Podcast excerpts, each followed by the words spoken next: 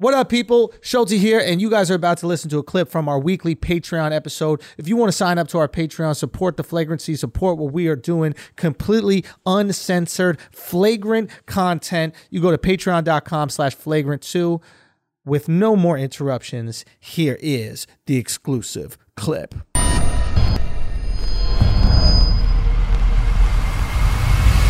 They're coming after the GOAT once again. They're never gonna stop. They're really never going to stop. They're really never going to stop. So basically, Joe Rogan is having a, con- a conversation about uh, the limitations of uh, what we can say now. I think in like a corporate environment, he was talking more so, but like, and he's saying basically it's going to get to the point where if you're a straight white male, you just can't have an opinion, you can't say anything. And obviously, he got crazy pushback because you know Joe's a straight white male, and he's been able to make an incredible living saying pretty much whatever he wants. I mean, obviously he gets tons of like backlash and pushback, but he's still able to do it. And now he's part of a corporation and he's able to continue to do it even though he's part of a corporation. And there's things that he walks back, there's things that he apologizes for, as you should if you say something that you didn't mean or something was misinterpreted or you get new information. I'm not angry at that at all. Um, but I don't think Joe is speaking for him. Like Joe is a very unique situation. I don't know if ever in history there's been an independent guy that became the largest media personality in the world. I don't know if that's ever happened. Usually those people are tied to some sort of corporation. They have some sort of mutual interest with like super billionaires, etc. For whatever the fuck reason, Joe was able to ascend to that superstardom, right? Yeah. Um, there's a trust. People valued what he had to say. They valued the voices that he brought, brought on the podcast, and they truly believed that he was the person that was going to help share truth and add a little bit more perspective to the world, mm-hmm. right? he's not talking about him. I think he's talking about the young person that doesn't have that type of leverage Yeah. and how those people could get caught up in the game and those people could feel like if they're in a corporate environment if they're at work they just can't share their opinion about something because they might get fired Yeah. and i don't think that that's untrue It's No, interesting. I- it seems like uh like it's this seems like the more liberal response, whereas like the conservative response was whenever like LeBron James would come out and say like, "Oh, there's a wealth inequality in America," or like black people have it hard in America, and people go, "Oh, you make so many millions of dollars," like that's you know that's so hypocritical. But he's not talking about him; he's talking about black people in America. yeah that's I a think great he point got hyperbolic, and then people took that literally when he was like, "It's going to get to the point where," and he did say, "I'm serious," but I assume he was being hyperbolic, like it's going to get to the point where white dudes can't go outside, we can't say anything because of our privilege. Yeah. I don't think it's going to get to that point, but it is. You guys aren't allowed to say much. And- Yeah. and and, the left will say you can say less because you're white. Which I don't. I, that's not my philosophy. know if You- I you see can us as equals, and we can say whatever the fuck we want. I, i'll give a little pushback on that you can say whatever you want Yes. you just have to accept what comes with that some people aren't willing to accept what comes with that and some people don't have the leverage to do that i mean like you can't sit on this podcast and say that like white guys can't say whatever they want because you sit across from a white guy who's straight and literally says whatever they want every single tuesday and thursday and Yeah, that's fair. I think the what the new sometimes the consequences outpace what was said. right There's not. I'm not going back in every case of a white guy ever getting canceled, but there are literally people on the left who are like, "No, you can't say as much. You're white. You can't yeah punch down." yeah we're That's 100% my general same point. pitch yeah That that's a real thing. And I think when Joe was like, "I'm serious," is going to get to the point where you can't go outside. People were like, "What are you talking about?" I think he was being hyperbolic because I want to give him the benefit of the doubt. But Yeah. I also don't think his general point of, yo, why straight white dudes can't say as much as everybody else, that's not false. The left will acknowledge that. You're not allowed to say as much because of your privilege. So a couple things I think are going on here, and I think like uh, one thing that people aren't considering is the value of clickability and how that influences news and how that influences a story. And once your name becomes synonymous with views, Yeah.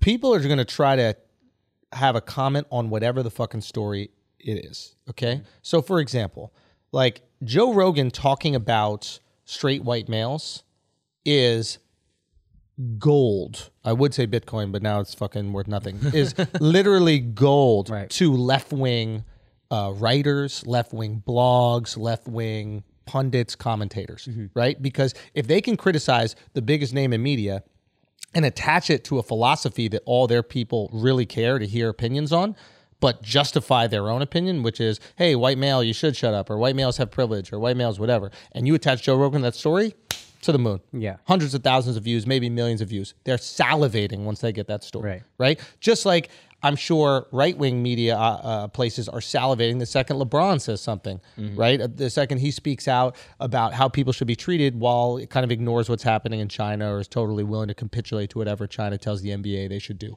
right? So it, the clickability drives the story. It's not like truth drives the story. Clickability does. And right now, you know, Joe Rogan is such a fucking lightning rod that whatever he talks about that's going to serve either side, they are going to go for it because hmm. they're going to make money on it. It's profitable to talk about Joe. We're talking about it right now. Yeah. Right? We're probably going to release a clip of this. Mm-hmm. Right? People want to hear about it. It's view worthy to so many fucking people. Mm-hmm. So I think that there's this two things happening. I think there's an illusion of care, mm-hmm. right? And an illusion of fear. I don't think like the average white guy is like concerned like that they can't say anything. I think the average white guy is like I think that that could happen. I do think in like public settings, maybe I won't be able to say some stuff. I do feel like maybe I'd be fired, or maybe I wouldn't be looked at as a job for uh, looked at for a job 1st Like you have a straight white guy is going like, ah, I might have something against me for getting a job at some corporation, Right. but I don't think they're actually walking around fearful. Do you think that? Maybe I'm detached. No, I don't think they're walking around fearful. I just think there's an idea that you can't say as much because you can't punch down.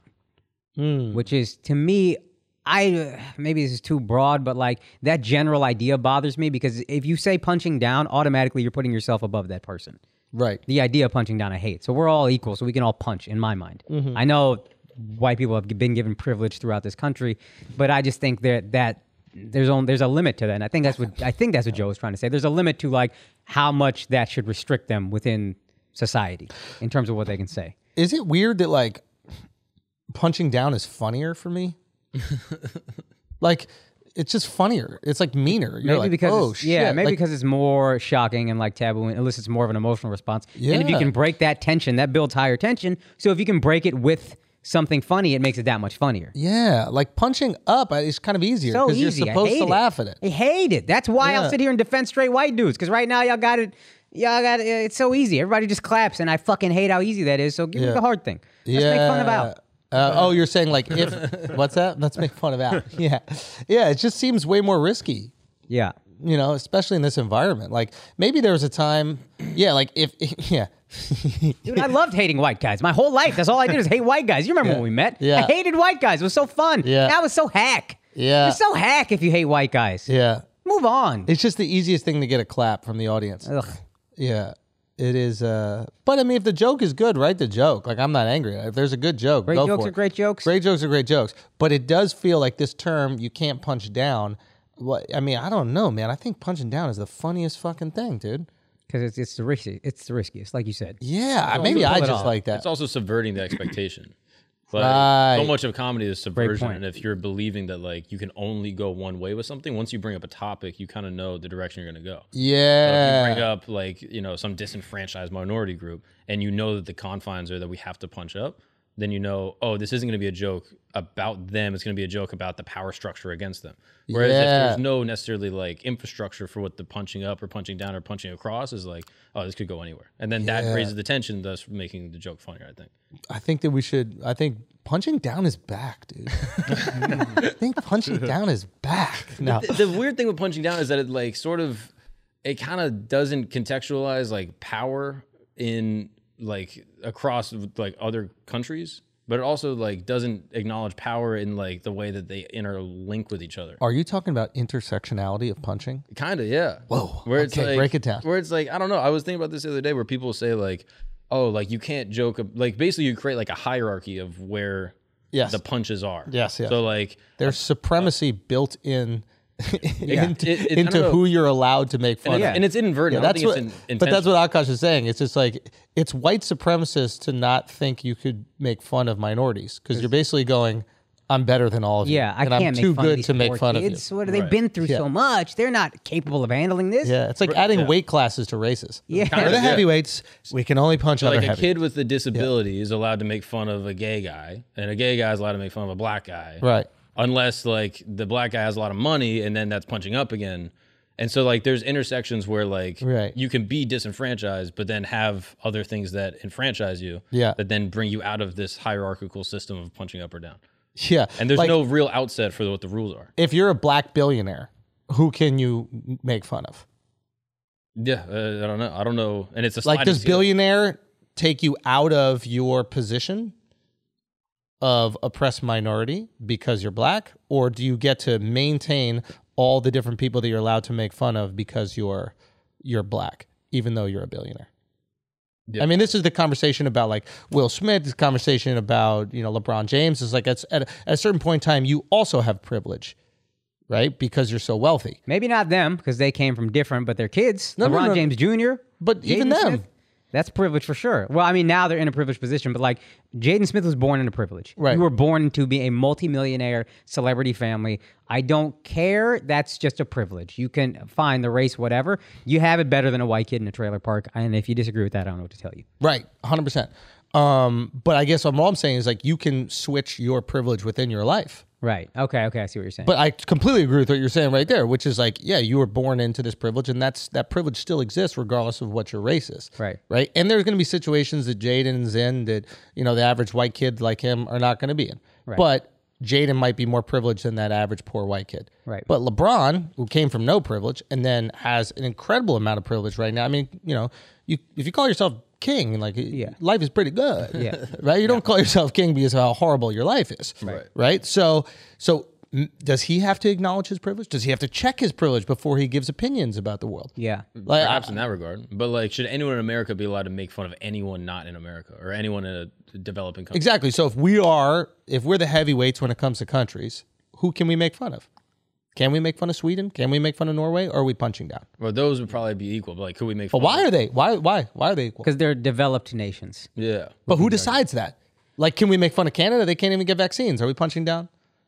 Yeah, that's the thing is, and I think Can this Canada is- make fun of? Sorry to interrupt, but can Canada make fun of us when it comes to healthcare shit prior to all this vaccine? We don't have healthcare. Are you punching down? That's right. Are you teasing us?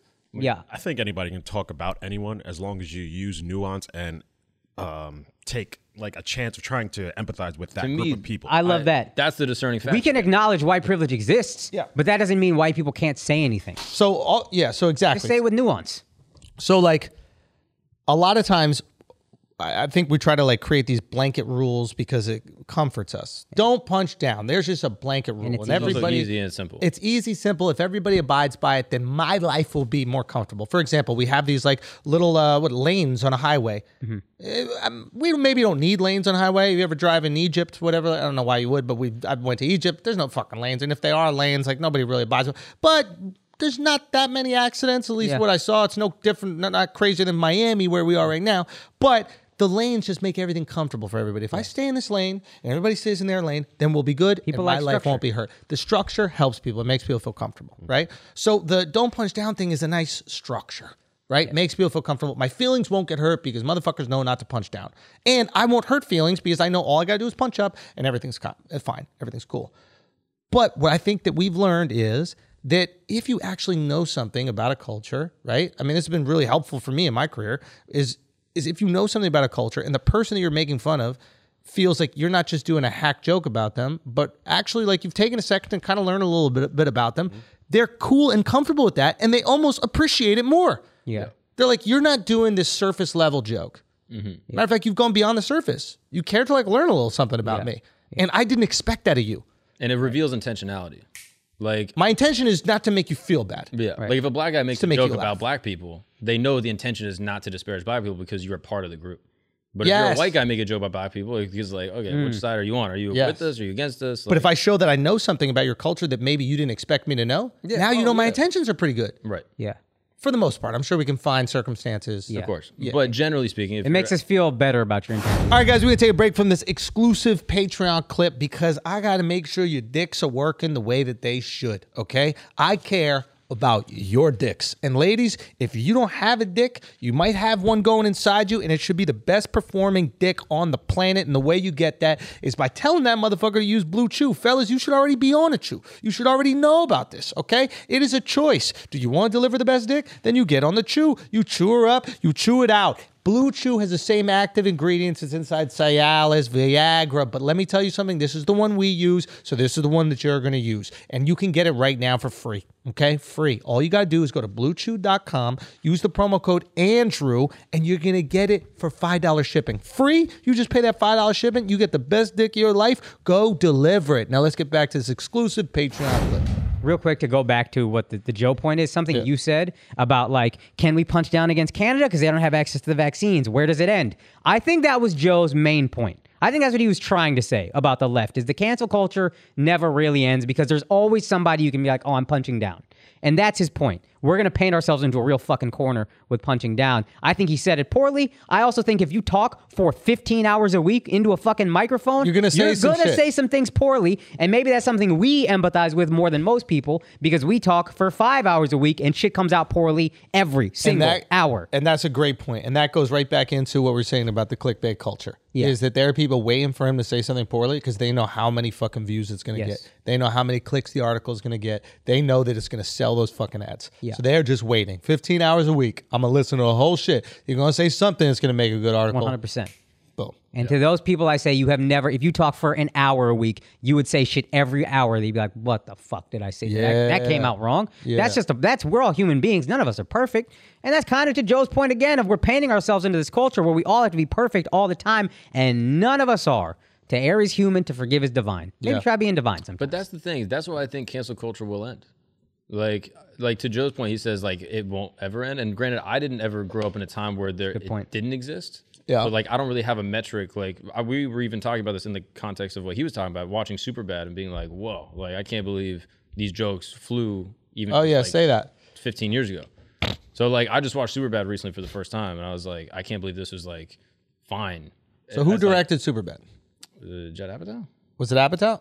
Jonah Hill? No. Uh, Uh, it was uh, Greg Seth, Mottola? Seth Rogen. I don't remember. I know Seth Rogen wrote it, right? yeah. Jonah Hill was in it. Yeah. Yeah. Um, but I don't know actually who directed it.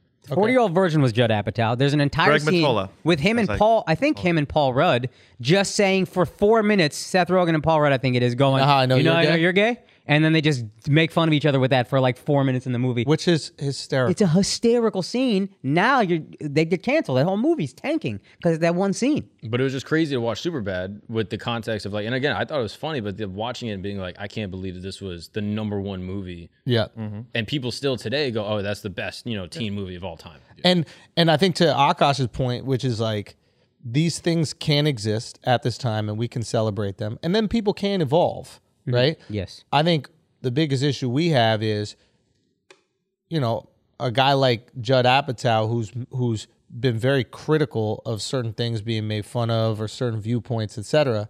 It's like y- you evolved. You got to give uh, these other people the exact same room to evolve as well Yeah. if it, bare minimum, you got to give them the room to evolve because it took you time. Mm-hmm. That's bare minimum. Yeah. Right? They might not, but you got to give them the room because you expect people to give you the room. You're not canceling you. Yeah. Yeah. Yeah, to me, Right? it's, it's an empathy thing. Have a Like, little bit. I don't even mind if you criticize someone. If you've done something bad, you grow. Like if someone's like in a gang, they got out of the gang, they grew, and they go, "Yo, the gang shit is fucked up." Even though they made a ton of money while they were in the gang. Mm-hmm. Yeah. It's not that they're criticizing it or trying to change it. It's that they might not. If they don't have empathy, that's where it's fucked up. yeah. Man, what are you guys doing? You guys are idiots for making these jokes. You guys are the worst. Like Yeah. you guys are canceled.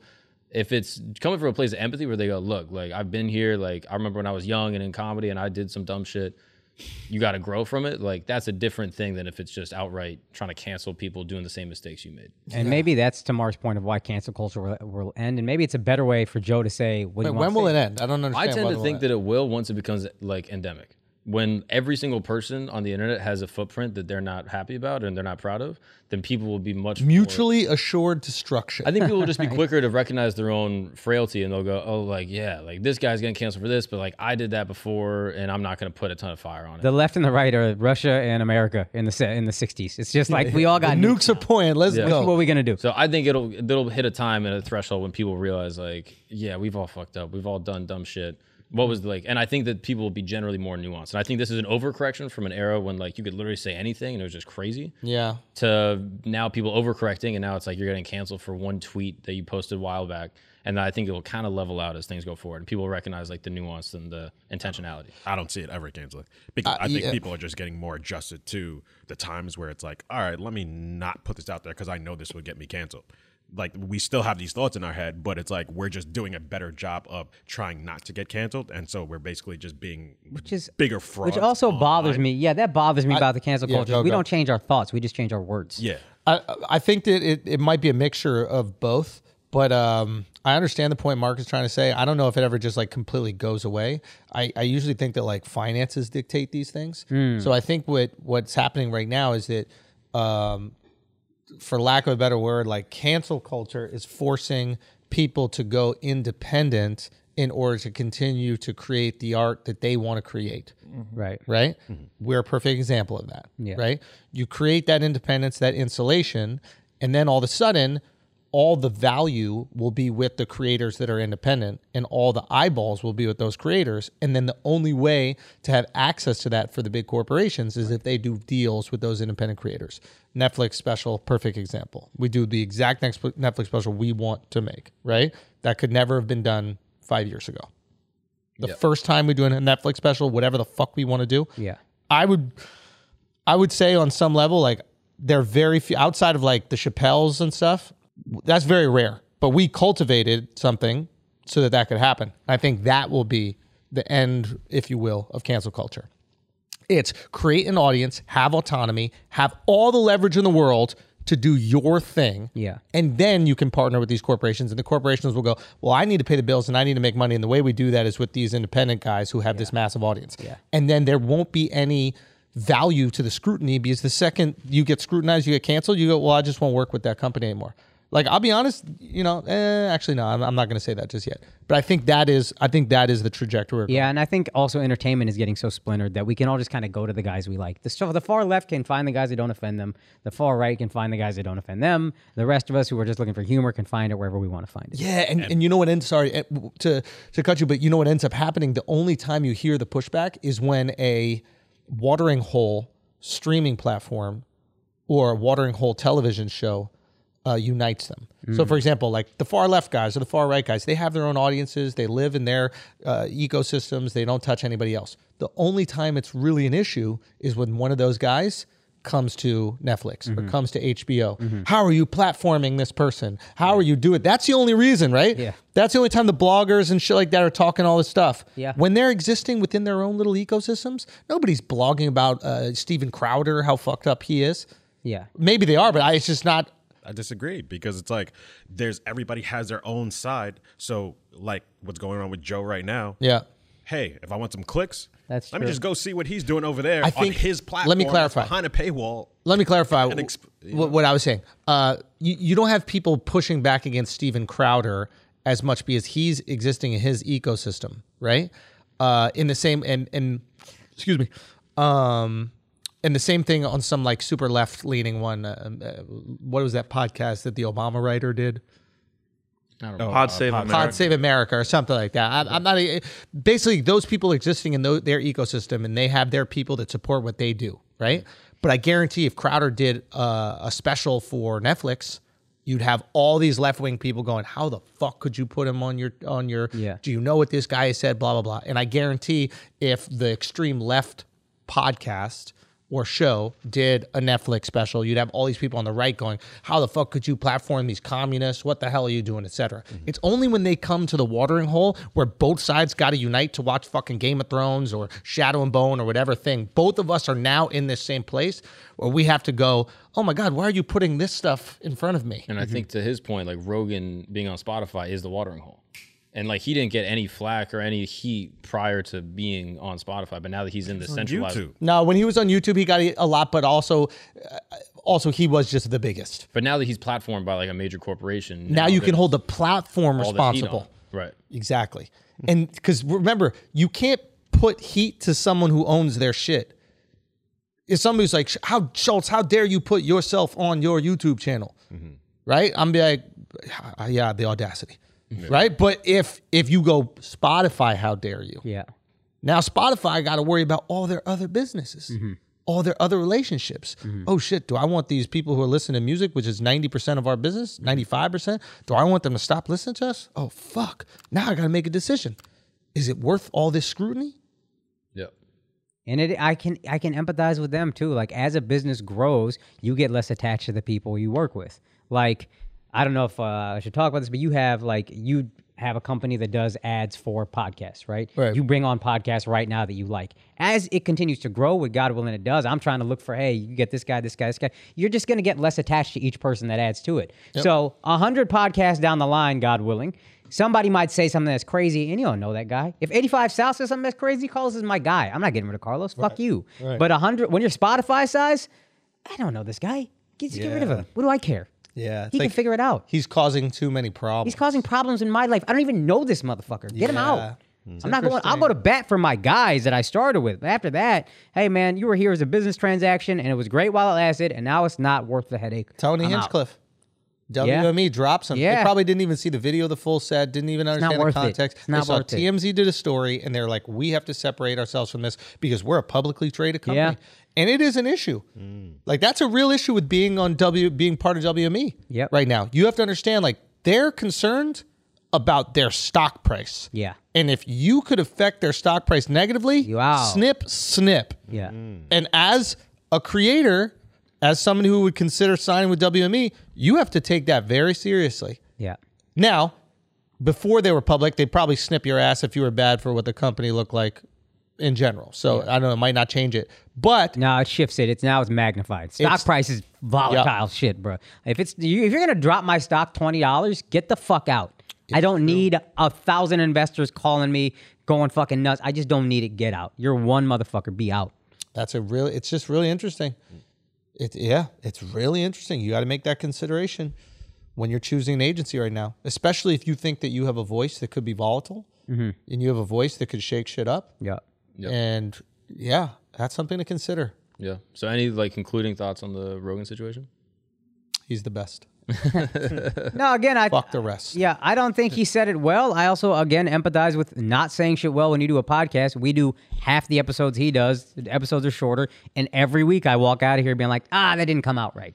So I 100% empathize. And I think also the cancel culture, to your point, they should be, people who are supportive of it should be mindful of the fact that at some point, if you're not perfect, it's Coming for you. it's gonna come for you. And Chrissy Teigen, Judd Apatow, these are people that Chrissy Teigen it came for. Judd Apatow could easily come for. 100%. And if you've been supportive of this, we're gonna they're gonna enjoy taking you down even more. Cause then the right will be like, yo, fuck fighting for cancel culture. This guy fought against us. Take that motherfucker down. Yeah. Let's go. All right, guys, you just listened to a clip from our weekly Patreon episode. If you want to continue to listen to that episode, subscribe, join the Asshole Army Patreon.